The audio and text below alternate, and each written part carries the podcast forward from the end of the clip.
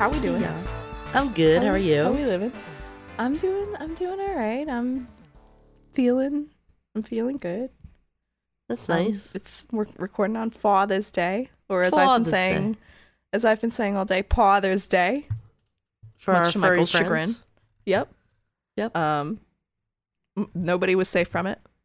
My dad wasn't safe from it. I was like, your grand cats, they're doing great. Just so you know, they wish you a happy Father's Day. Um, Michael wasn't safe from it. It's fine. I hope um, everyone had a good Father's Day. yes. If you have fathers in your life, I hope Yeah. they had a good time. Yeah. But you know who's not going to have a good time? Us listening to this episode? Well, Well- me listening and you talking? Um, kind of. Okay. Kind of. Because do you know what we're talking about today? I don't. Also, what is the podcast? Oh, this podcast? Yeah. This one right here? hmm This podcast? The one in your ears currently? Yes, in in your ear holes. This one's crime culture. Hi. Hi, and that that's one's Kaitlin. Oh, and I'm Kaitlin, and that's Hayley. Hi. I tried. I did my best. It wasn't enough. And I didn't look at the schedule, so I don't know what we're talking about. oh well, then that's that's unfortunate because then my efforts yesterday when I realized that I had something else on the schedule to throw you off the scent were for nothing. Okay. I like switched it to like three different things to throw you off, and then I just uh, yeah yeah yeah, um, and no. So today we are talking about this is this is actually a listener request Oh. um, from our longtime listener, uh, Sin slash Michaela, depending on what she's feeling that day. Um, and by that I mean, thankfully she answers to everything because we call her both. Um, but yeah, this is the Kennedy curse. Ooh. I figured Okay. because we've got Fourth of July coming up. Um, why not? Why not get really into the American spirit? okay. I And can- that's what I we're can agree with that. Sure. Yeah. So uh, there's been some fucked up families, but this one, this one's got some demons. girl, this is giving the Glee curse a run for its money. Let me tell you. Yeah. Like, oops, all curses. This is this Perfect. is something else. So, some background. So, in 1969, Senator Ted Kennedy had to give a televised apology to the nation because he pled guilty to fleeing the scene of a car accident. We're going to get into it. Um, he basically fled the scene, but also, you know, kind of forgot that there was a woman in the car and left her there. And oh, I should mention this car was actively sinking into a tidal pond. So Wait, there's a lot happening here. There's a lot what's happening. Ted Kennedy is apologizing for fleeing the scene of an accident in which a woman died because he left her in the car. He saved himself. Oh. But- In this televised apology, he mentions that he had wondered, quote, whether some awful curse did actually hang over all the Kennedys, end quote. So that press conference was the first time that one of the Kennedys would publicly acknowledge this curse. But it was not a coincidence that he had mentioned it because, according to the New York Times, this speech was arguably more of a, of a PR stunt, and it had actually been crafted by several speechwriters, including Ted Sorensen, who had served as the speechwriter for Ted's brother, uh, former President John F. Kennedy. So, according to Edward Klein in his 2001 novel, The Kennedy Curse Why Tragedy Has Haunted America's First Family for 150 Years, which this book has a 3.63 out of 5 on Goodreads with over 1,700 reviews. Okay. Um, a lot of people reading this book. It was actually Bobby Kennedy who first wondered if their family was cursed, recognizing the parallels between what had happened to his family and what was written about in Greek tragedies particularly the impacts of family curses and the sins of a father that would haunt later generations. However, the Kennedy curse began long before Ted, long before Bobby, long before a lot of things, which we will be getting into. Mm-hmm. Um, so, some background Joe Sr., jo- Joseph Kennedy, Patrick Kennedy senior Um, he was a highly successful businessman. He made millions trading stocks, being a liquor import and real estate tycoon. He served as a bank president, a politician. At one point, he even owned a Hollywood studio. Like this dude made money. Mm-hmm. And conspiracy theorists have maintained that the Kennedy patriarch committed crimes like bootlegging to make his fortune and basically just fucked over any and everyone. Um, according to the New Yorker, these crimes were often mentioned, quote, in the same breath, end quote, as the mention of tragedies that struck the Kennedys, quote, assuming that there is a dark pattern in the way things happen, end quote. So whether you believe that or not, uh, there was no doubt that Joe Sr. was driven. And just as he had achieved greatness, he strived for his children to do the same. Now, obviously, that's a lot of pressure for any kid, but unfortunately, the first Kennedy to feel the brunt of his ambition and be victim to the Kennedy curse was his eldest daughter, Rosemary. So, Yeah. yeah. Rosemary is, bad. lesser known. Rose this is bad. Um Rosemary was thought to have not gotten oxygen, enough oxygen when she was born. Um as she well, grew up do you know why? Because I'm um, caught like a deer in the headlights. I was I was listening to uh, this is gonna spoil a little bit of what happens to her, but I was listening to a podcast episode about lobotomies, and Mm-hmm. uh, they were talking about her early childhood and her birth, Mm-hmm. and apparently. I don't. This is this is secondhand from another podcast, so take this with a grain of salt. But what Mm-hmm. and I, what I plug had that heard, podcast. Last podcast what I left, heard. Okay. what I had heard was um, the doctor was like running late or something like that, or the doctor I wasn't know what coming, you're gonna say. And they I told her to keep her legs this. together. Yes, I remember actually hearing this a long time ago.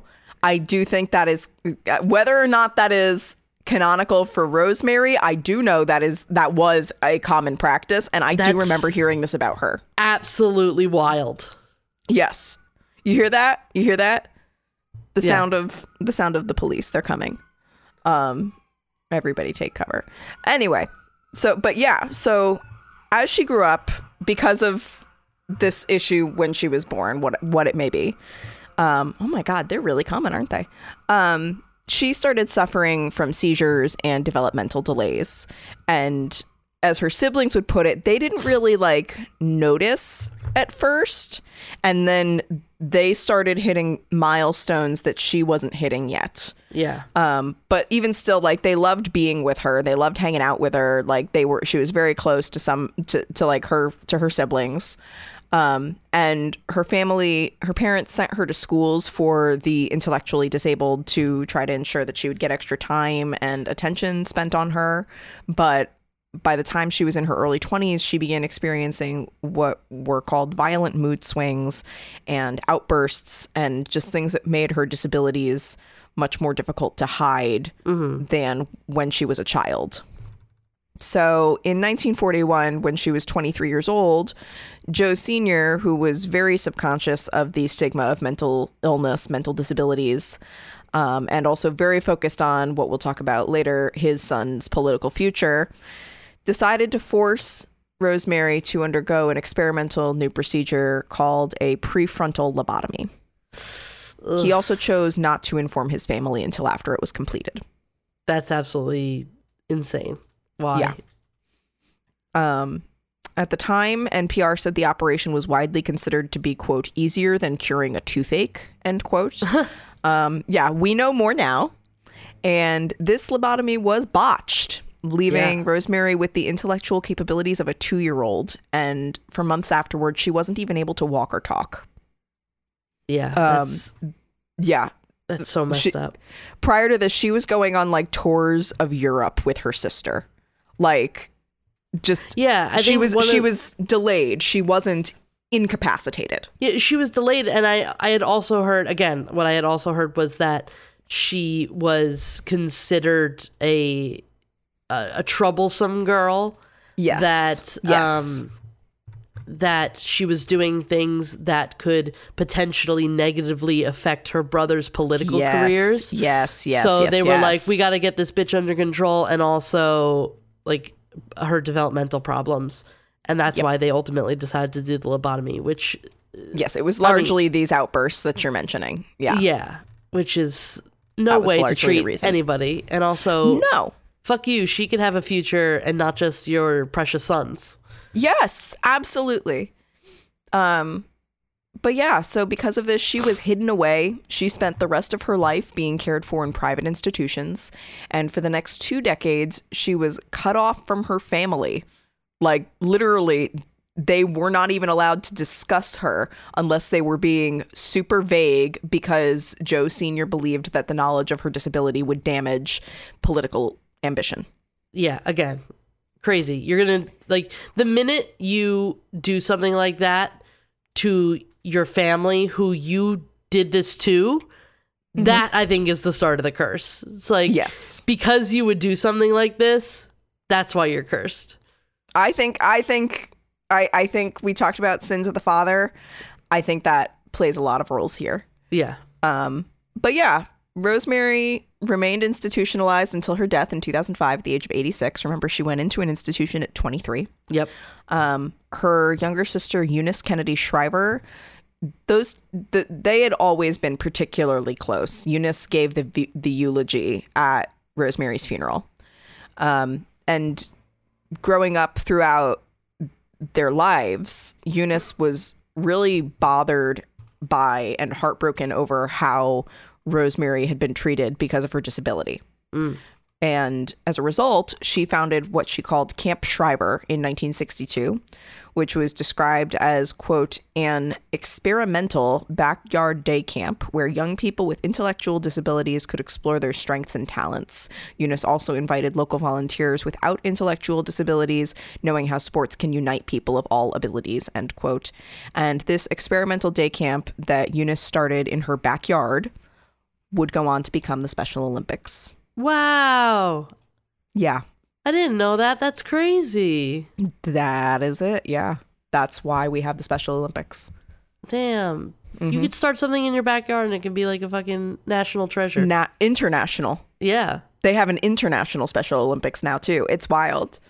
Um and that is something that's obviously very close to my heart. So I've known this one I've known this story for a while and like the whole thing, but I didn't know obviously like what led Eunice or what led Rosemary to be treated so horribly. yeah, yeah. Um, but yeah, um, slight slight uplift on the Special Olympics scale.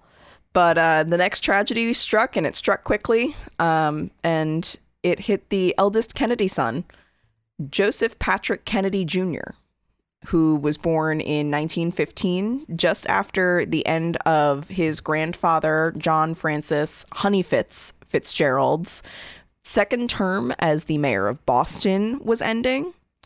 Um, and Joe Jr. was groomed for high office from the very beginning because his grandfather even announced to the local papers, quote, this child is the future president of the nation.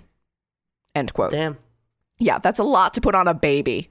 yeah Um, but basically the whole the whole reason for this with the Kennedys and the Fitzgeralds was they were very hungry to prove themselves because ambitious Irish Catholics were still looked down on by like the upper crust old money people of New England. And so Joe Jr. was groomed for political office literally his entire life as a result bec- and like to the point that his family did everything they could to ensure that he would someday take the Oval Office. Yeah. Um, he was given a first rate education at Connecticut's Choate Boarding School, now known as Choate Rosemary Hall. Um, that was where he was aro- awarded a trophy for the best student in both, quote, scholarship and sportsmanship. End quote. Um, and this was followed by a coveted spot at Harvard University, where he was involved in over a dozen extracurricular activities, including five sports and student government. all right Um, yeah, Joe Sr. is really pushing him. Um, but before he could finish his studies at Harvard, Joseph enlisted as a pilot in the U.S. Navy Reserve in 1941 and trained to be a naval aviator before being dispatched to England in 1943. And while he was there, he was the only a- Kennedy who was able and willing because their mother Rose objected to her marrying a Protestant um, to attend the May 1944 wedding of his sister Kathleen Kick Kennedy to William Cavendish, who was England's Marquess of Hartington. All right. Um, and that same year, Joseph Jr. was deemed eligible to return home after completing 25 combat missions. But that August, he volunteered for a top secret assignment called Operation Aphrodite. And that involved him flying a B 24 bomber that was controlled by radios. And it was like basically full of bombs. And he was assigned to fly that over U boat pens, German U boat pens in the North Sea. Uh, so Joe Jr. and his co-pilot were supposed to guide their plane to the correct altitude and then parachute out, and it was going to be this whole big thing. Um, but instead, the explosives detonated early while they were flying over the eastern coast of England, and it killed them instantly. Ooh. Joe Jr. was 29 years old, and again supposed to come home, Yeah. and was his father's pick for president for achieving all of his father's political aspirations. Like he was the one. yeah. He was the chosen one, the golden child. Um, so the details surrounding Joe Jr.'s final mission and death were kept a secret until the end of the war. Um, but the cause of the explosions remains a mystery to this day. Nobody knows how or why these exploded. Um, and then in a family family memorial, Joe's brother John, you may have heard of him, um, wrote, quote, his worldly success was so assured and inevitable that his death seems to have cut into the natural order of things, end quote. And then to just really twist the knife, just a few weeks after Joe's death, Joe Jr.'s death, um, Kick's husband, William Cavendish, was then killed by a German sniper in Belgium. Belgium. oh, jeez. Yes. Um, and let's let's we'll talk about Kick. Kit. Yes, Kick. I keep wanting to say Kit. Her name was Kick. Um, actually, she got her nickname for her spirited and headstrong nature as a kid, and that definitely showed when she married William Cavendish and became Lady Hartington.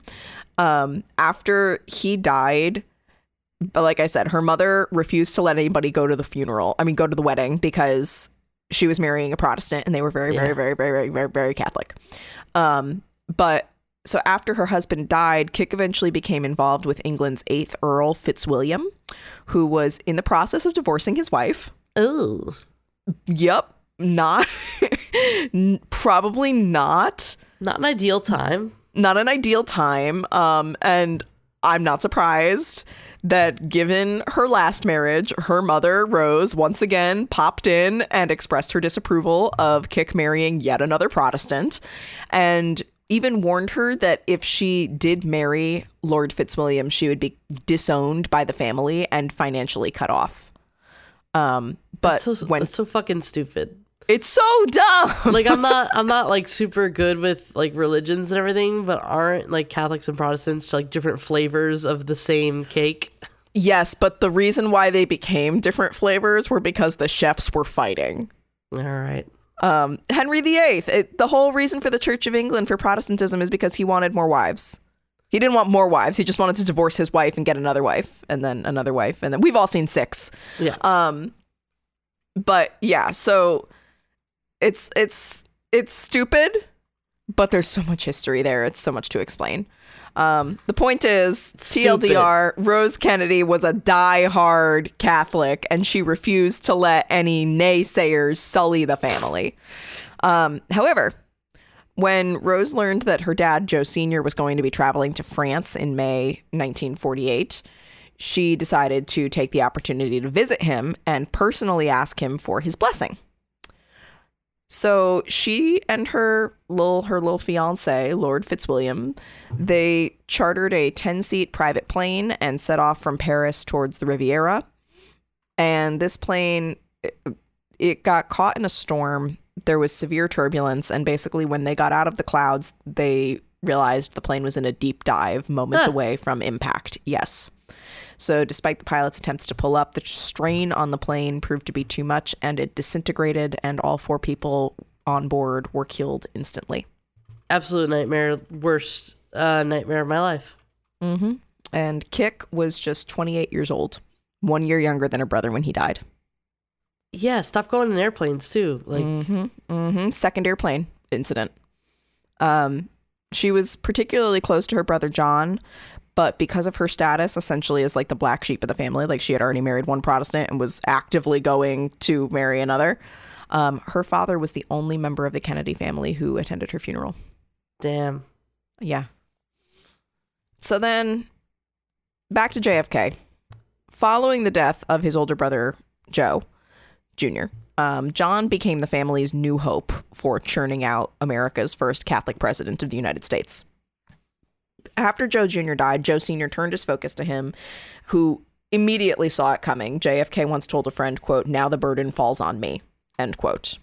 Which, again, that's pretty That's fucking, fucking sad. The, heir and the spare type shit. Yeah, that's pretty fucking sad. Um, so Joe Sr. basically helped him begin his political career. He would call his contacts to get favors. He spent tens of thousands of dollars on JFK's campaigns, and reportedly, Jo- Joe Sr. said, "quote We're going to sell Jack like soap flakes." End quote. Ew, I don't like this guy. Well, but the selling worked because know, after but he's just monetizing his children. Oh, absolutely. He's he's momagering. He he walked so Chris Jenner could run. Yeah. Except I don't know. I this one's a bit more icky in my opinion, but either way, um JFK he served in the House of Representatives, he served in the Senate, and then finally he won the 1960 presidential election. He was the youngest person to hold the office of President of the United States. Mhm. And John, along with his equally popular wife, um, an editor and socialite named Jacqueline Bouvier Kennedy, um, the two of them just symbolized optimism and like this energy of that period in America, like the early 60s. And even though they were publicly idolized in the press, they suffered several private tragedies. Um, Jackie's pregnancies, all of them were difficult, and their hopes for having a family were repeatedly just like torpedoed. Mm. Um, her first pregnancy ended in a miscarriage. Her second ended in a stillbirth. Her third pregnancy resulted in the birth of a healthy baby girl in 1957, their daughter Caroline. And then their son John Jr. followed in 1960. And even though he was born premature, he also grew up to be healthy. So when Jackie became pregnant again in 1963, she was understandably like hopeful because okay, we've got two healthy babies, but worried um, while facing her third trimester. So on the morning of August 7th, 1963, she started experiencing labor pains and was taken by helicopter to a birthing suite previously set up for her at Otis Air Force Base Hospital. And there she gave birth to their son Patrick via emergency C-section at 12:52 p.m. But he drew almost no air. Um, by the time the president arrived, 40 minutes later, doctors had placed Patrick, who was four pounds and 10 ounces, in an oxygen supplied incubator. And as it turned out, Patrick had infant respiratory distress syndrome, which basically is his lungs are underdeveloped, so he can't Yeah. breathe. And so, just 39 hours after he was born, he died of complications despite multiple desperate attempts to save him. Wow. Yeah. Um, and I did not know this. Yeah. I don't know about you. I didn't know this. Um, and I also didn't know that similar to Rosemary, the tragedy with Rosemary, Patrick's death wasn't without impact either. Um, it raised awareness of infantile rep- respiratory diseases and syndromes, and such a high profile death actually sparked so much interest in it by the public that there was now like a desire to research and cure neonatal diseases which by that at that time was the cause of death for thousands of children every year Yeah, I mean, I was just gonna say this probably happens like every day at several different hospitals, just not to famous people. So it's not Yeah. being talked about, and mothers aren't getting that information. Yeah, and now now the mothers are getting this information and they're researching to try to find out what they can do to prevent it because you don't hear about this as much anymore. Yeah, Um, and this is why, because in addition to funding private research and development, President Kennedy granted $265 million for research into neonatal medicine, which would go on to save countless lives through the medical advances that resulted. Damn. Like, yeah. Um, but Patrick's death was not the only hardship that um, John and Jackie's family was dealt in 1963. Um, we'll talk about his political career. So, in three short years, he was one of the most active presidents of the 20th century. He laid the groundwork for civil rights and economic reforms. Um, he did some not so great stuff that laid the groundwork for conflicts in Vietnam and Cuba. Um, but he, it's like it's like we've got some ups and then we've got some downs. Then we've got some ups and then we've got some downs. No one's perfect. Um, yeah, he led the way for American ent- entry into space. Um, he promised to put astronauts on the moon by the end of the 60s. And if anybody has ever seen Even Stevens, we all know that we went to the moon in 1969. Um, he was also very active in Democratic Party affairs, which is why he traveled to Dallas in November 1963 to mediate a local political dispute. And so, as How did he it go? rode- let me fucking tell you, um, not good. As he was riding through the streets of the city on November 22nd, 1963, in an open topped convertible, greeting constituents with Jackie sitting by his side and Texas Governor John Connolly and First Lady of Texas Nellie Connolly seated in front of them. Um, a former U.S. Marine named Lee Harvey Oswald, who had embraced Marxism and defected for a time to the Soviet Union, uh, shot President Kennedy through the head from a sixth floor window of the Texas School Book Depository. And we're yada yada yadaing through this. Like this is could be its own episode podcast Yes. series. Oh, like, yeah. several of these I'm not glossing over them. That doesn't sound like like that doesn't that feels icky to say. But I am not going into as much detail, not just Yeah. because we have a We're whole talking- episode to get through. yeah, we're we talking will about be talking curse. about these cases. We will be talking Yeah. about these cases. We're talking yes. about the fact that all of this happened to the same family. Yes. Yeah. Yes. Um yeah, President Kennedy was pronounced dead just 30 minutes later. And I think we've all at some point seen that photo of Jackie holding his head in her lap. I'm getting emotional. Like that's how Well, yeah, that's you've how seen like people have seen the Zapruder film and everything. It's like Yeah. Yeah. Yeah.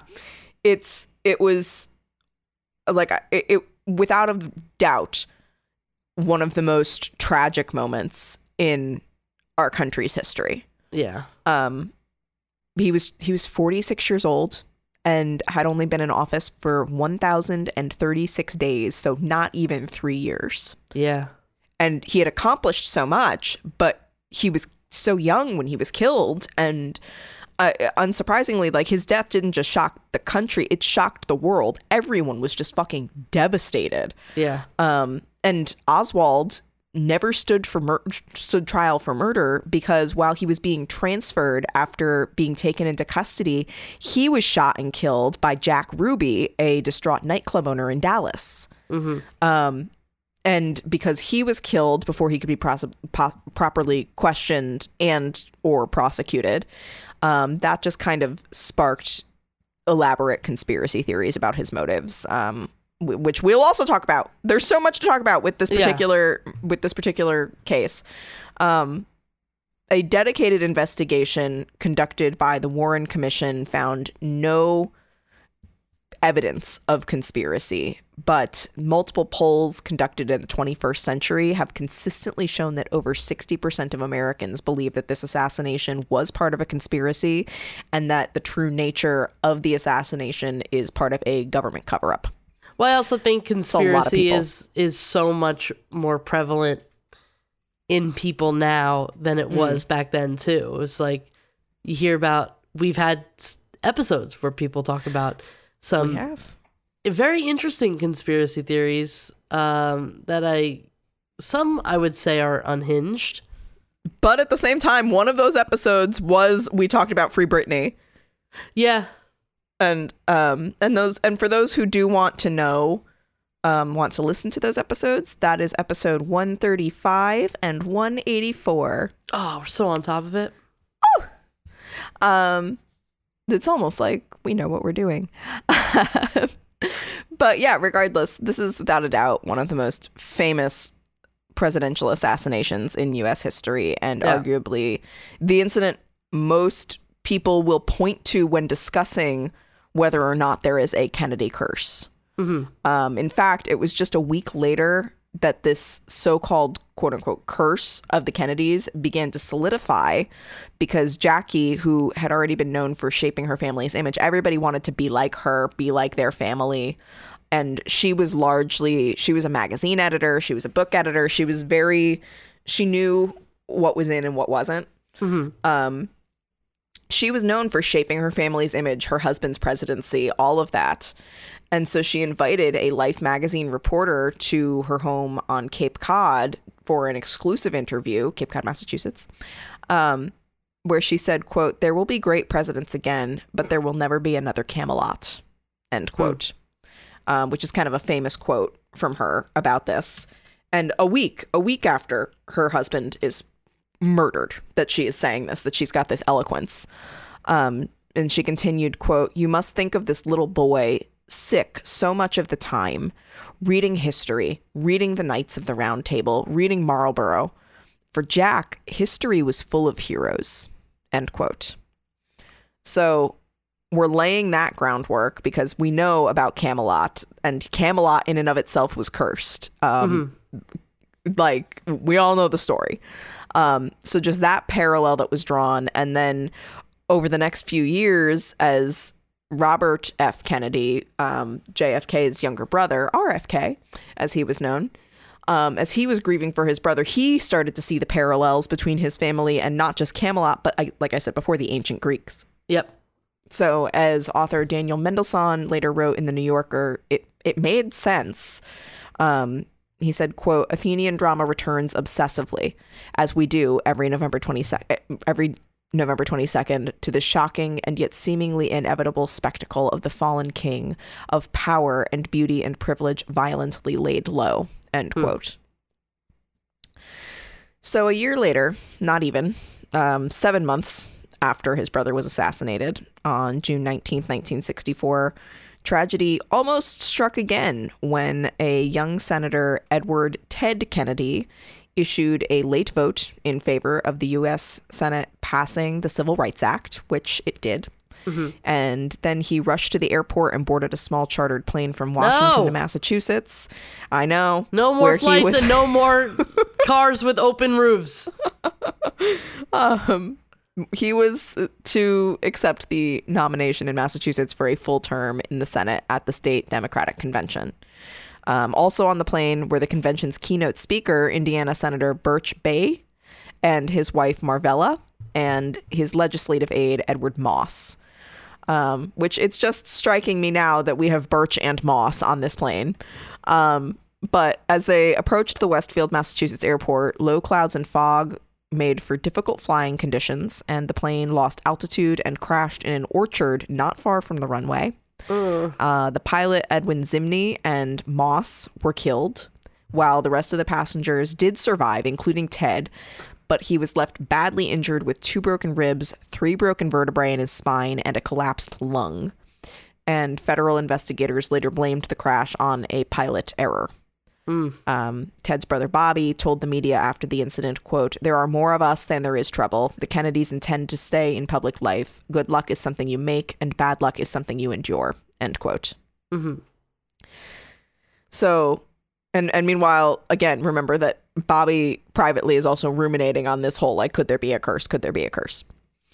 Um, just four years after this, though, we've got we'll talk about Bobby Kennedy.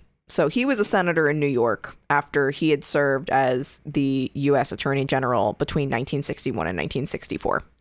Um, from a young age, Bobby, who was the seventh son of, or the seventh child of Joseph and Rose Kennedy's nine children, he really struggled to like stand apart from his siblings. Um, for example, he served in the U.S. Navy during World War II, like his brothers, but he even sailed a short cruise on a destroyer ship called the USS Joseph P. Kennedy Jr. it was right. literally named for his brother. So this is all the stuff that he's having to live up with. He's in the Navy. His brothers were both in the Navy. Yeah. Um, like it's just it's it's he's trying to prove himself here. Um, he earned a law degree from the University of Virginia, where he originally actually was a conservative and served as a senatorial aide to infamous conservative Joseph McCarthy. And he actually disavowed McCarthy and conservatism after McCarthy's bullying during the Red Scare Mhm.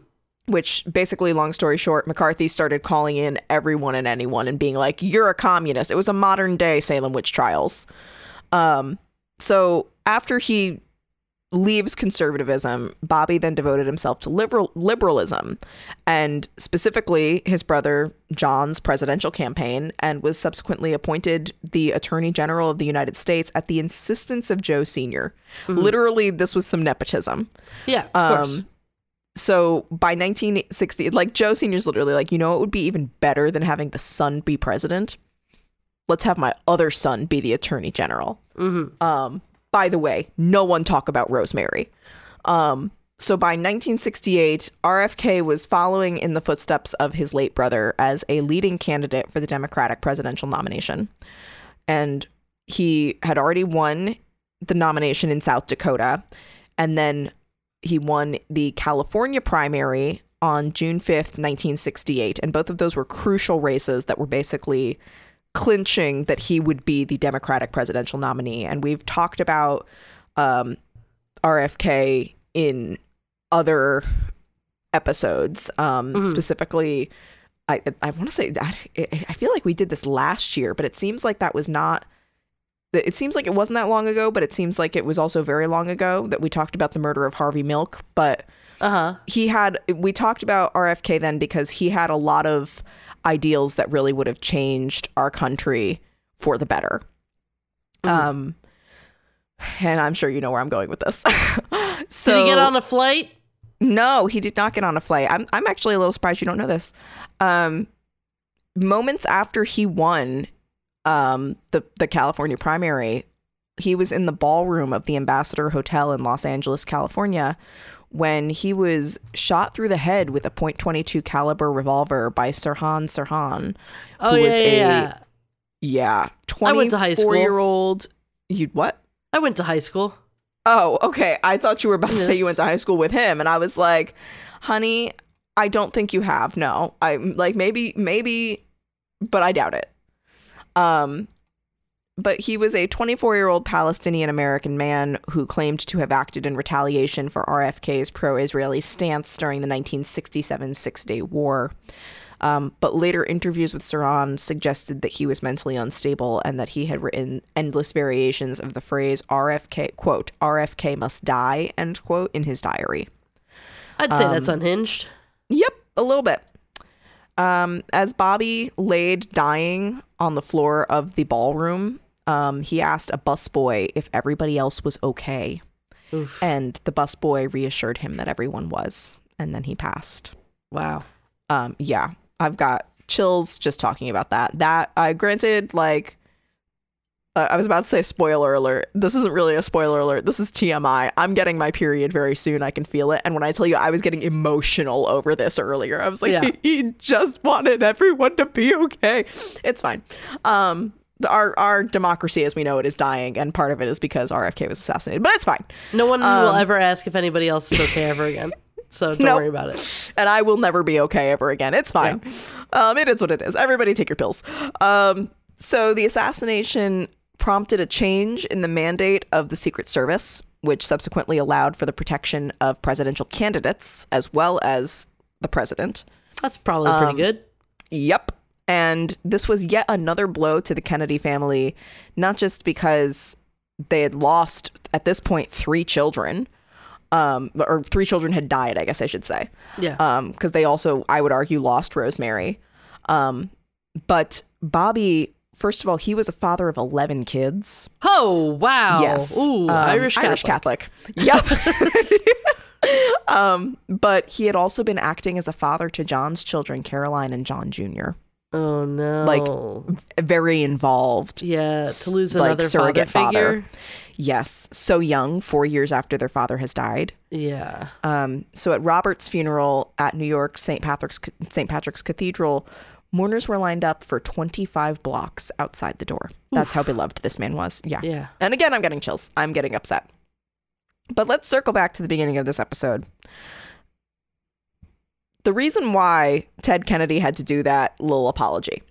So late on the ninth, n- late on the ninth, no, um, late on the night, this is like a year, not even a little over a year later after Bobby is murdered.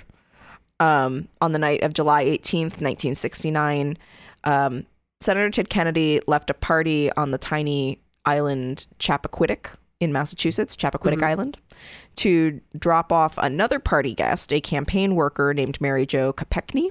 Um, and he was taking her back to the ferry landing so that she could go home. Mhm. But while driving there, he took a bridge called the Dike Bridge and D I K E, it's Pride Month. Um, it means something else. Um, Ted lost control of the black Oldsmobile he was driving and skidded off the bridge and crashed into Pucha Pond. P O P O U C H A. Poucha Pond, but I think it's Pucha. Um, but also, this is Massachusetts, so it could mean pond for all we know. It could be Yeah. pronounced. Um, so Ted was able to escape the sinking car and he swam to shore and promptly fled the scene, walking back to his hotel as Kopechne remained trapped inside the car. You thought she'd just get her own fucking ride home then?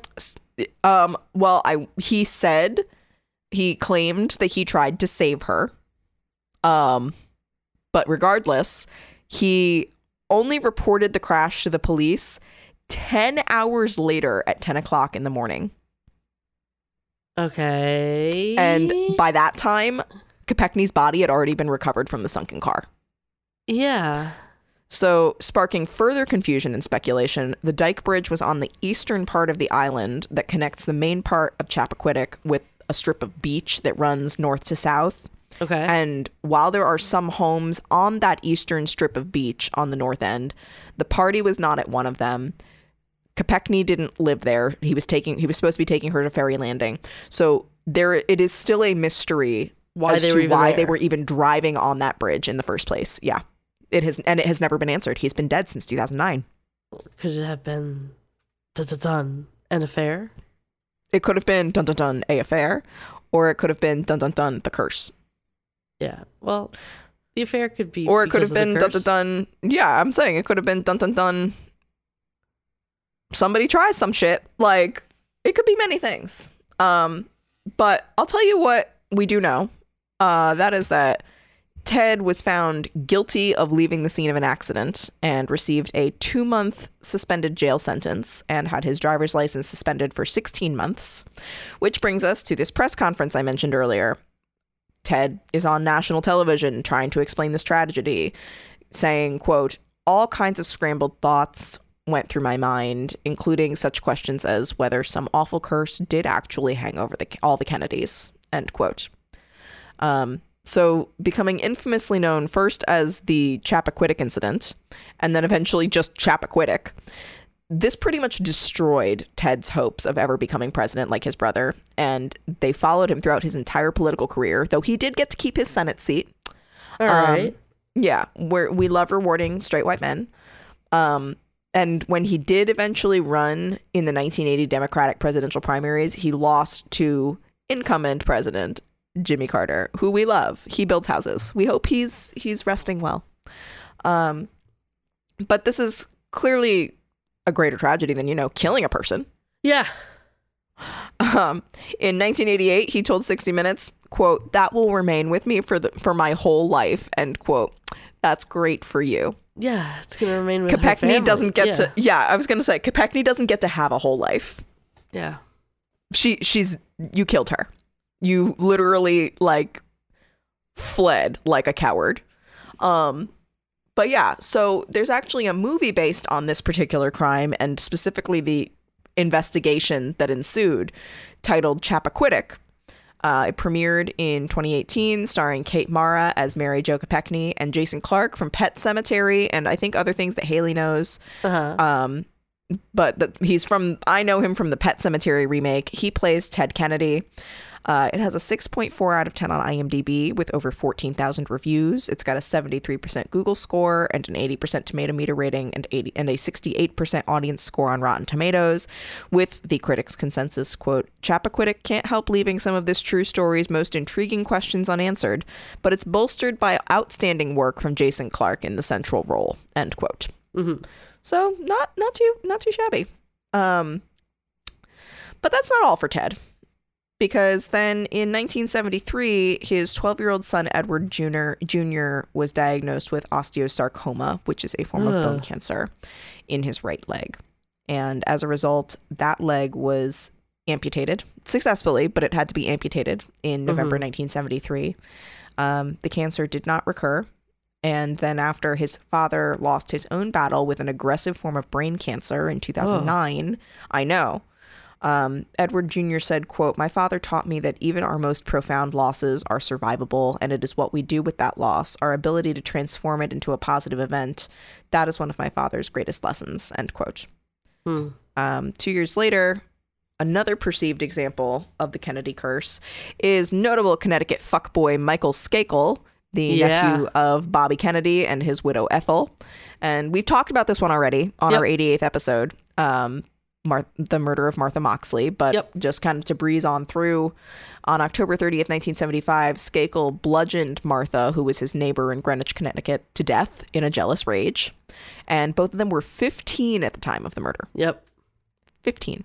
I remember that. Um, like I said, you can listen to episode 88 t- to hear more about that. But in a classic case of white male privilegeitis, Skakel went on to escape accountability until he was arrested for Moxley's murder in January 2000. 25 years later, Yeah. or 24 and some change. But either way, he was convicted two years after that. And in January 2003, Robert F. Kennedy Jr., Bobby's son, wrote what is still considered a controversial article in the Atlantic Monthly entitled, quote, A Miscarriage of Justice, insisting that Skakel's indictment, quote, was triggered by an inflamed media and that an innocent man is now in prison, end quote. Mm. And he argued that there was more evidence suggesting that Kenneth Littleton, who was the live-in tutor for the Skakel family, had killed Moxley. Yes, let us blame a like not upper class Someone who's working employee. Yes, someone Yeah. on yes. Um, so prosecutors in so in 2013, Skakel was granted a new trial, freed on bail. Um, this decision was appealed, and the Connecticut Supreme Court ended up reinstating the conviction in 2016. But in 2017, the court vacated the conviction and ordered a new trial. So TLDR, Skakel remains free while awaiting this new trial if it ever comes. Um, but in 1984, we've got another incident. Um, so on June 5th, 1968, 12 year old David Kennedy, the fourth son of Ethel, nay Skakel Kennedy, and Bobby's 11 children, um, he nearly drowned, Ugh. but was saved by his father. The next day, he watched his father's assassination live on television. Oh Jesus. Yeah.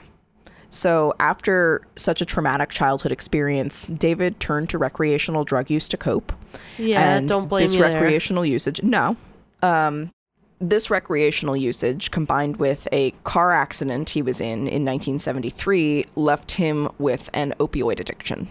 Um, Yeah, David went to rehab multiple times following minor overdoses, but he continued to struggle with his disease until April 25th, 1984, when he was found dead in a Palm Beach, Florida hotel room after overdosing on a combination of cocaine and prescription medication. And he was only 28. Hmm. And also, he was 28. So we've got Kick, who died at 28. We've Yeah. got John Jr., who died at 29. Or Joe Jr., who died at 29 um like it's just it's all very Yeah. they're all dying very young so then we've got 1991 not even a decade later and that is when ted kennedy's nephew 30-year-old william kennedy smith was accused of raping a woman that he and the senator had met at a trendy nightclub called au bar o bar au bar Okay. um, during a bar hopping weekend near the Kennedy family's vacation home in Palm Beach. And according to a police affidavit, the two men met a 29 year old woman and another young woman at the bar, and Smith asked for a ride back to the family's house. Um, he and the complainant then walked along the beach, after which Smith allegedly violently raped her. Um, now's a good time to also say, as a reminder for those who are just tuning in, we use alleged only to cover our own asses, not because we do or do not believe a victim. Um, it is simply because, for example, the Kennedys, I don't know if you've heard, they're kind of powerful. If they decided they wanted to sue us, um, we would be dead. We would simply have nothing to survive on and would simply pass away.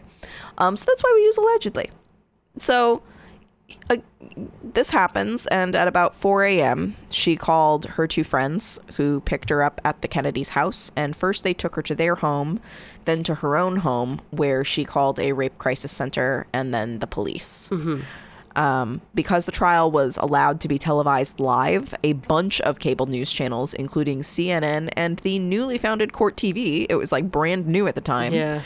Um, they provided virtually nonstop coverage of the trial and created just a trove of tabloid fodder, much to the Kennedys' delight, I'm sure. Yeah. Uh, however, most outlets chose not to identify the accuser, whose face was covered by a blue blob during her testimony. Okay. And at trial, Smith said that he and the complainant had engaged in sex, but it had been consensual. However, three women were willing to testify that Smith had sexually assaulted them in the 1980s and that these assaults weren't reported to the police, but their testimony was all excluded on the grounds that a pattern of behavior reported, the pattern of behavior reported, wasn't similar enough to the details of the current case.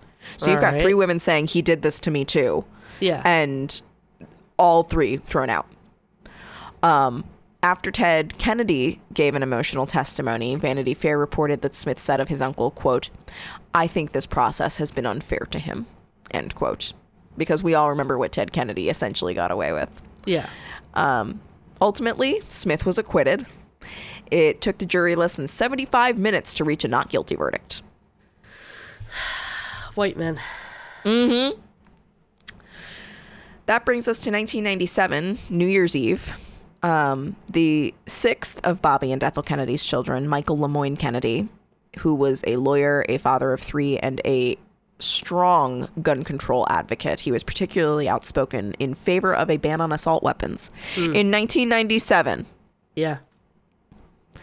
um, he was next to be um I, i'm hesitant to say a victim of this curse because i think that that makes this kind of too light um, but he passed in a skiing accident while vacationing with his friends and family in aspen colorado which was a family tradition that his father had started like more than 30 years prior Yeah.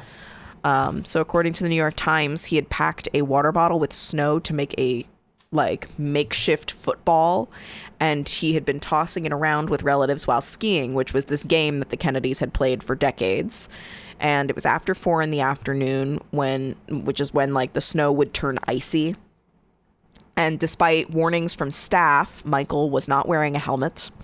And so when he was rushing to catch a water bottle, he lost control of one of his skis and careened headfirst into a tree, suffering severe injuries.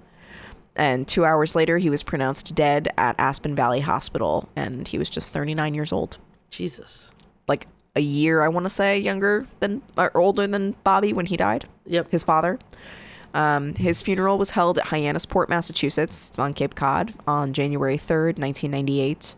And the Washington Post called his death the latest in a family already, quote, defined almost as much by suffering and scandal as by its accomplishments, end quote. Mm. So next up, we've got the next biggie in 1999. Um, and we're going to talk about JFK Jr. for a sec. Um, from an early age, he was all too familiar with the like tragedies associated with the Kennedy curse. Um, he was born, fun facts, not so fun, but you know, uh, two weeks, born two weeks after his father was elected president and lost his father just before his third birthday. Jeez. Yeah. So Jackie resolved to protect both of her children from prying eyes as best as she could. Um, as soon as she married, for example, shipping magnate Aristotle Onassis in 1968, she moved Caroline and John Jr. to Greece with her and was like, We're just going to get you away from all of this. But despite this, the allure of him being JFK Jr., and I mean, quite frankly, like he was very much like his father um, in terms of like the Playboy lifestyle and all of that, which we'll get into. Uh, he was a frequent target of the media even while he was at school. People were just fascinated by him. Um, and while he was studying at Brown University, he became involved in contemporary liberal politics. He dabbled in acting. He then developed an interest in flying, taking lessons on piloting light aircraft.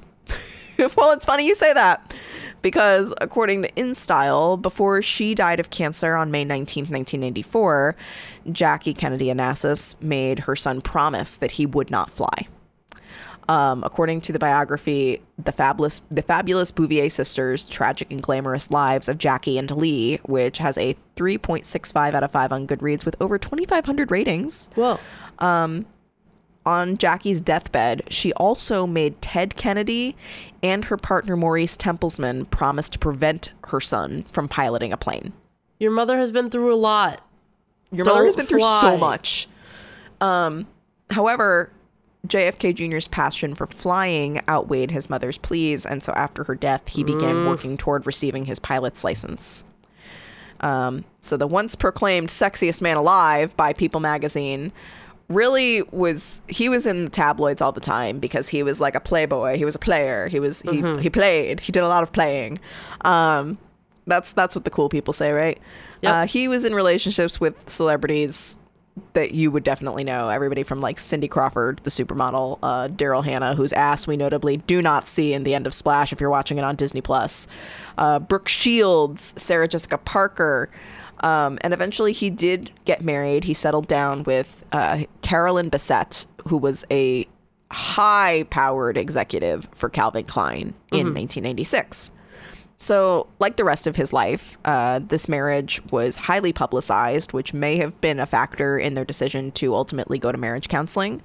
Um, and so they were working on their marriage. They were trying to like love each other better. Uh, highly commendable. And with things kind of being patched up, they're going stronger than ever. John Jr. decides, you know what, I'm going to fly myself, my wife, and her sister, Lauren Bessette, uh, from New Jersey to Massachusetts on the night Dirt. of July 16th, 1999. Yeah, Lauren was to be dropped off at Martha's Vineyard Airport while JFK Jr. and his wife would continue to Barnstable Municipal Airport to attend the wedding of his cousin Rory, Bobby's daughter, to Mark Bailey. Here's the thing though. Um, John Jr. only had about 300 hours of flying experience and was only qualified to fly under 10,000 daylight hours. conditions. Yep. And and also he's only done this in daylight. He's he's really only qualified to fly in daytime. So, despite all of this, he rejected an offer of having one of his flight instructors accompanying him, accompany him on this flight. Why? Yep. So when the plane stopped responding to communications and failed to arrive on schedule, it was quickly reported missing. Um, wreckage and debris from the plane was found in the Atlantic Ocean off the coast of New Jersey, but it took five days for divers to find the bodies, leaving the Kennedys to wait for news and grieving over yet another tragedy instead of celebrating what should have been a happy moment for their family. Yeah. The bodies were eventually discovered several days later on the seabed. Um, it's thought that without the advantage of landmarks, John soon lost his way and then became disoriented during a descent over water at night, resulting in the plane crashing into the Atlantic. Um, this instantly killed the three passengers on board John Jr., Carolyn, and Lauren. And at the age of 38, John Jr. was only eight years younger than his father had been at the time of his assassination. Yeah. Um, and uh, so again, we've got another young one. We've like And another f- plane. and another plane. Um, so yeah, that brings us to a decade later in 2009. Edward Jr. and his brother Patrick Kennedy spoke to CNN and they said that they rejected the idea of a family curse with Patrick saying, quote, "No, no. Obviously, my dad had a sense of spirituality that transcended his ability to face these problems, you know, in a way that would have otherwise paralyzed the normal person." End quote. And Edward Jr. added, quote, "The Kennedy family has had to endure these things in a very open way, but our family is just like every other family in America in many ways." End quote. So the younger generation is coming in and they're going, curse, what curse? Curse, schmursh. Uh, yeah, that's that's how the beginning of the horror movie starts. So you better accept the curse before the curse accepts you. Well, it's funny you say that because one decade after these comments and a month after the 15th anniversary of Chappaquiddick, tragedy struck the next generation of the Kennedys when Saoirse Kennedy Hill, Bobby Kennedy Jr.'s 22 or Bobby Kennedy Sr.'s 22 year old granddaughter died of an accidental drug overdose on Ethel's compound in Hyannisport, Massachusetts. Um, Hill was rushed to Cape Cod Hospital, where she was pronounced dead at the scene. And in 2016, Hill had actually written about her struggles with depression in a personal essay, sharing how it, quote, took root in the beginning of my middle school years and will be with me for the rest of my life, end quote, and describing the, quote, deep bouts of sadness that felt like a heavy boulder on my chest, end quote. The Kennedy mm. family said in a statement, quote, Our hearts are shattered by the loss of our beloved Saoirse. Her life was filled with hope, promise, and love, end quote. The statement also quoted Ethel as saying, quote, The world is a little less beautiful today, end quote. Ethel was like 91 when Saoirse died. Yeah. Um, she has already seen way too much loss. Yeah, yeah. Um, so that brings us to April 2020, April 2nd, 2020 to be specific. And another of Bobby and Ethel's granddaughters, Maeve Kennedy McKean, née Townsend, um, she was a remarkable public health official. She was working on AIDS, like the AIDS epidemic. Um, she just really look her up. She was incredible. Um, She was a human rights advocate. She was really, she did a lot of good. Um, she went missing with her eight year old son, Gideon, um, at the beginning of the COVID 19 pandemic in the United States. Maeve and her husband David took their children to seek refuge at her mother Kathleen Kennedy's house in Shadyside, Maryland. Um, after a kickball bounced into the Chesapeake Bay, Maeve and Gideon stepped into a canoe to retrieve the ball, but high winds pushed them dangerously far into open water, and before long, they were unable to make it back to shore. Oh my god. So, four days later, on April 6th, divers found Maeve's body under 25 feet of water just over two miles south of her mother's home. And they then found Gideon's body two days later. That's absolutely horrifying. Yeah, do you, you don't remember this? No, I don't. I don't remember that happening. I, I mean, 'cause there was a lot of other this. shit happening There was a lot of other time, shit so- going on. Yeah, exactly. But I do remember vividly like following this. oh my god. Um, and I was surprised that a lot of the articles that I like was reading and researching this case, not this case, but this curse, um, a lot of them did not mention it. And I was like, well, what about her? Like, yeah, yeah. What about like I vividly remembered this. Um, yeah. God. Um, it, that seems to be the trend: planes and water, planes and water. Yeah. Um, which brings us to: Is it really a curse? Um, Sounds like it to me. Yeah. Uh, in his novel, Klein theorizes that the Kennedys had a special, quote, thrill seeking gene, end quote, or that a rabbi had cursed Joe P. Kennedy Sr. when the two had gotten into an argument on a boat. Um, others simply attributed the calamities to the conditions of Kennedy family life. Um, in his book, The Kennedy Curse Shattered, um, which is by, I don't know why I just said it like that. Uh, the Kennedy Curse Shattered, which is by Les Williams. Um, and that has a, it, it's, it's, it's, um, what do you call it? It's not, it's, it's well reviewed on Amazon. Okay. But I was not really able to see much of a, of a Goodreads Okay. um, rating for it. But he argues, Williams argues that Joe Kennedy Sr.'s intense parroting style is to blamed. Is to blame. that um, sounds like it's a definitely plausible Yeah. thing. Um, yeah. Joe Kennedy was a lot of things, and among them, he was obsessed with power. He pushed his children to value ruth- ruthless ambition and their own exceptionalism. And this could have led to their reckless behavior. This could have led to them having one too many enemies. And Yeah. it could have made it so that a high pressure environment didn't allow for anything short of conventional success and all the pressures that come with that cause them to act like they are shooting for the moon like we hear about uh, going too close to the sun flying too close to the sun all the time and so it could be that um, Yeah, it and there is like yeah there is some proof of it because look at joe kennedy senior's preoccupation with the reputation and how it harmed rosemary Yeah, exactly.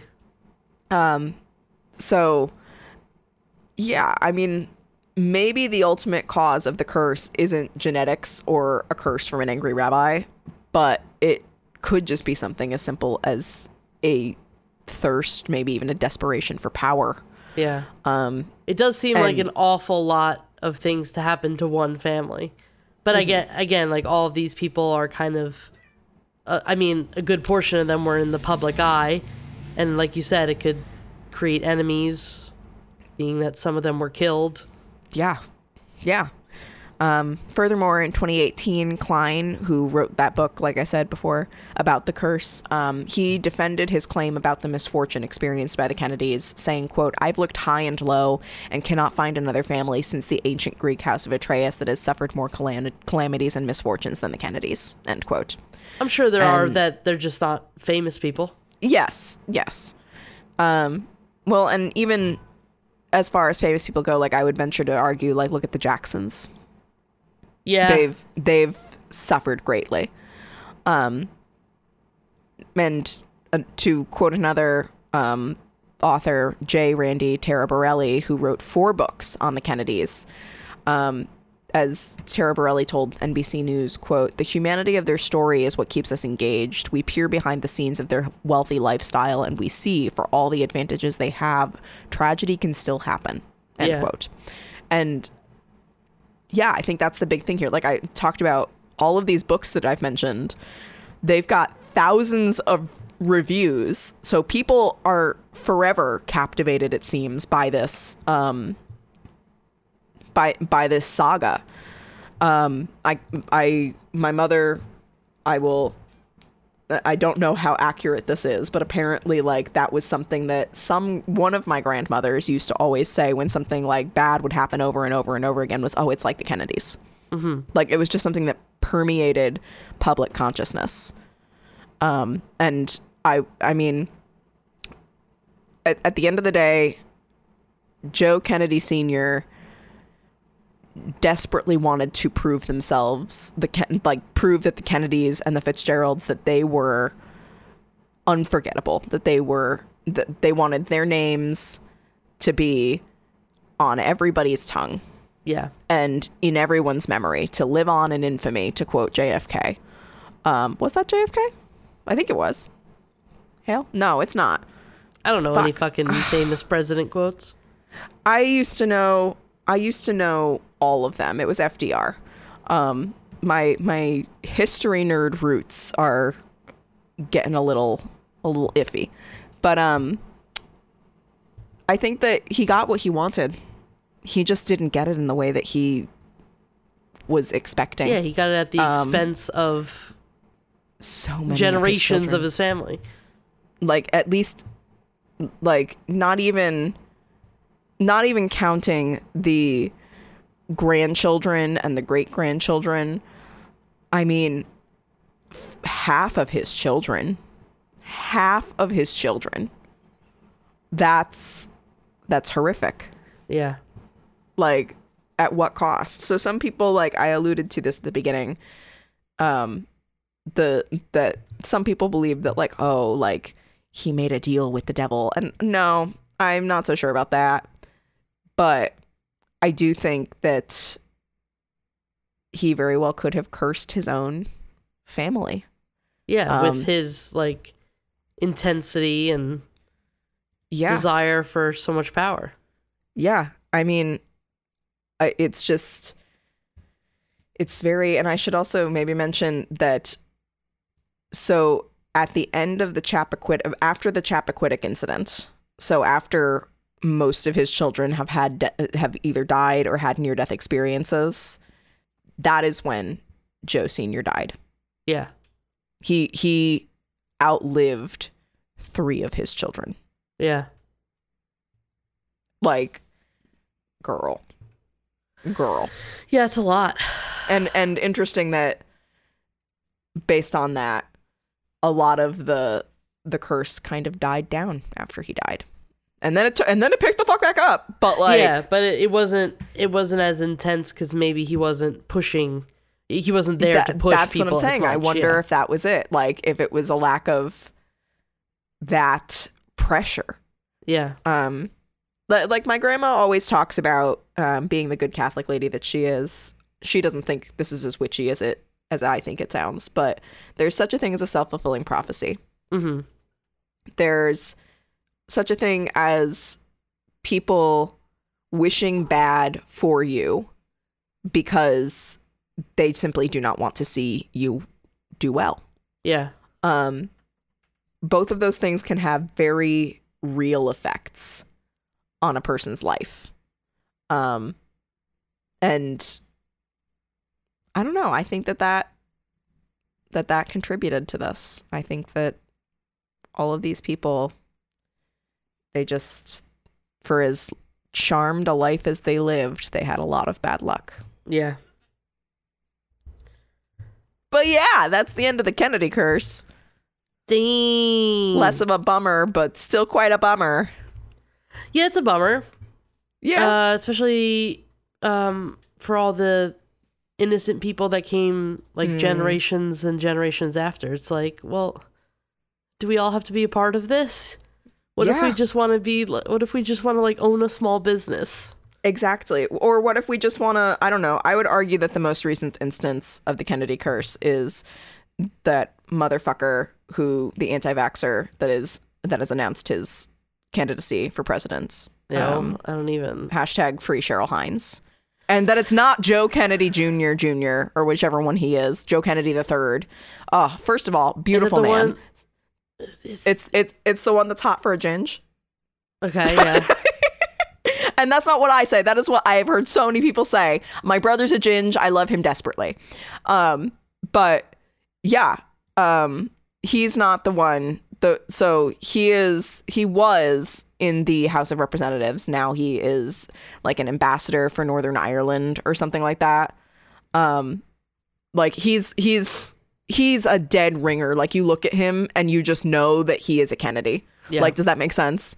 Um, like he just, I I think that as long as we can keep him off a plane and away from bodies of water, we may actually, like, he's got very similar ideals yeah. to Bobby Kennedy, who I believe was his grandfather or great grandfather or his Okay. grandfather. Um, his grandfather. I just looked. Um, and he looks. He's a again. He looks so much like his his grandfather. It's Yeah. spooky. Um, but yeah, no, he's not the one who is running. Um, Robert F. Kennedy Jr. is the one who is running and he is hella anti-vax and um let's all try to make good choices shall we folks um Make your sure vote matters to vote. yep yep yep yep yep Yeah. but yeah that's the kennedy curse Well, damn. well damn Um, we have a website which is crimeculturepodcast.tumblr.com. We also have Facebook, Instagram, and Twitter. And we have a Discord, which is like a little messaging type app. We share Yeah. spoiler alerts and uh, pictures of our pets and arts and crafts and a whole bunch of stuff, recommendations. Um, so message us for the link to that and we will send it to you. Um, we have an email, crimeculturepod at gmail.com, Patreon, search crime culture on Patreon, join for as little as a dollar, as much as whatever you want. Uh, different rewards at every level. Oh, what is your palate cleanser before we go? i was hoping you'd ask because i came prepared Of this course. time Palate cleanser is a Um, non-true crime related uh thing because true crime can be a bummer. So this is not a bummer to have you drift off to the rest of your day with. Yeah, Sure. sure. Sure, Okay. sure. We we love a we love a serotonin boost. Yep. Um yeah. So I actually was going to literally message you crying about this last night, but I did not. Oh no. Um actually and that give that brings me to I have two things. Um and it wasn't last night, it was the night before last. So the night Okay. before last, I watched a movie that everybody should see. Um and particularly if you have a girl in your life, I recommend giving her the book that this was based on Okay. and it's called Are You There, God? It's Me, Margaret. Oh, I've wanted to see this movie. It looks so Hale, good. Hale, you gotta see it. Holy shit. It Holy shit. so It's such a good. good movie. They, Judy Blume, let me tell you something about my girl Judy. Judy Blume. New Jersey native. Hell, New Jersey native, and she speaks very well of New Jersey. yeah. Um, she is very selective. She understands that young minds they be molded. Um, she's very selective about what she says, what she does, but also she was very selective about her stuff getting made into movies yep. because she knows how this can be taken into a turn. Um, a non spoiler for you for this movie, uh, Judy Blume makes a cameo, but when she gave permission to have this movie made, that gave me high hopes, and they were. I was absolutely not disappointed. It's a delight to Amazing. watch. I, I highly, I highly, highly, highly, highly, highly recommend if you have a girl in your life. I was not allowed to read this book when I was a kid. hmm Um, I did not even know why I wasn't allowed. I thought it was because they talk about like long story short, Margaret is um like 12. She's like going through puberty and I thought that might be why Uh huh. I wasn't allowed to watch this movie or read this book. Well, I wasn't allowed to read the book. The movie wasn't out yet. I thought that might have been why. That is not why, but I will leave it to y'all to not get it spoiled. Um, but definitely read the book. Definitely watch the movie. You don't have to be a girl. You don't have to be of that age. But if you are also looking for a gift for a girl, a young girl, please gift her this book. Yeah. Um, it's there's a reason why it is so beloved by so many generations. That book came out, I want to say in the 70s. It came out like I want to say 1970, late 60s. hmm Um, and there's a reason why it still holds such a place in so many people's hearts. Yeah. Um, highly, highly recommend. But also, Michael and I went to a hi-fi bar the other night, like Okay. last night. And not only did they have cocktails, which like great, fine, whatever. Every bar has cocktails. You're not unique. They had mocktails, and let me tell you, Hayley, I had a mocktail that was so good that I paid ten dollars, not once, not twice, but twice for it. It damn near knocked me off my ass. It was so good. It had beet juice, it had pineapple juice, it had orange juice, it had lemon, it had a giant ass ice cube, it had a little thing of dried pineapple that I was munching on. When I tell you this was the best cocktail that is non-alcoholic that I have ever had in my entire fucking life. Delish. It was so fucking good. It was so so so so good, and it was so pretty because of the beet juice. It was a little earthy, but it was very sweet. But it was like Mocktails weirdly like doing, like- creamy. They're doing like uh, a big resurgence for the summer. Like there, more Yeah. people are talking about mocktails this year than I've heard in years past. Which Yeah. fun mocktails. and you've be good. already heard much of them in years past because of me and your husband. Yeah. Though there's there's another mocktail out there besides the Shirley Temple, y'all, and it's whatever this thing that I had was. Uh, also, if you want uh, like an actual cocktail, um, at weddings and um, bars now, I've been asking for just a Shirley Temple, but with tequila in it. And Shirley Temple Black. Well, Shirley Temple Black, I think, is with vodka. You can uh, when I have ordered it for other people because I I don't remember if I ordered it for you. I, it must have been for you. Probably. When I ordered it, she said the bartender said vodka or tequila. yeah, yeah. I don't know. Just ask I for it with vodka. I mean tequila. Yeah, I prefer tequila. with your heart. But, you know, You do. You go with whatever you're vibing. Your heart says, Um, yeah. so and your if you- liver. yeah, go for it if you can and wish to drink. And other people are getting Shirley Temples. You can throw a Mhm. little tequila in there. Why not? Uh huh. That's that's exactly. And then when driving? a pro t- a pro tip though, if you are the me in the situation who is fetching the Shirley Temple and the Make sure Shirley you know Temple which. Black, Yeah, make sure you know which one's which. have someone else do a little sippy sip so that you don't make a mistakey steak. Um, but that's all. That's it. That's what that's what we got. That's fun. Are you there, God? It's me, Margaret, with a beet based cocktail. I know it sounds weird, but let me tell you, that shit was hit. I paid twenty dollars for two cocktails. Nah, I, I, could have totally, gotten a diet coke. I totally get stuff that has like weird flavors. Um, I was in San Antonio recently, and we went to an ice cream place, and I got um an ice cream that was goat cheese based. So you always have the like not in a bad way, I but do- like you I always go for the weird cream- ones. I know. I always do They're weird so ice cream flavors. interesting. I They're always so do- interesting. I won't. Do, there was like a, a mac and cheese one. I won't do that, and I won't do like a. I think there's like a like a fried chicken one from Salt and Straw. I don't think I really want Huh. that. Mm. Um, uh, that Salt one would depend. Well, Salt and Straw also does like breast milk ice cream and like other yeah no, other interesting no. ones. They've done Goodbye. ones with Speaking of curses, they've done one bugs with like I'm fine blood. with. That is a no. Yeah, That is a no. That and the breast milk. Like I, nah, no, nah. my favorite ice cream is one from a place in the Lower East Side that is um, olive oil ice cream, and Elliot always makes fun of me for it. But I'm just saying, really there's good. an olive oil ice cream by me that is made with olive oil from California, and I think it also has like an orange drizzle that is made from oranges in orchards right by me, Hayley. okay, Just- fine. just I guess I'll you just have to move there. anyway, The the conspiracy to get Hayley to move closer to me continues. I shan't. um, this has been Crime Culture, and we will see you next Tuesday. Okay, All right, Sure. bye. bye. Oh, and yesterday was Juneteenth.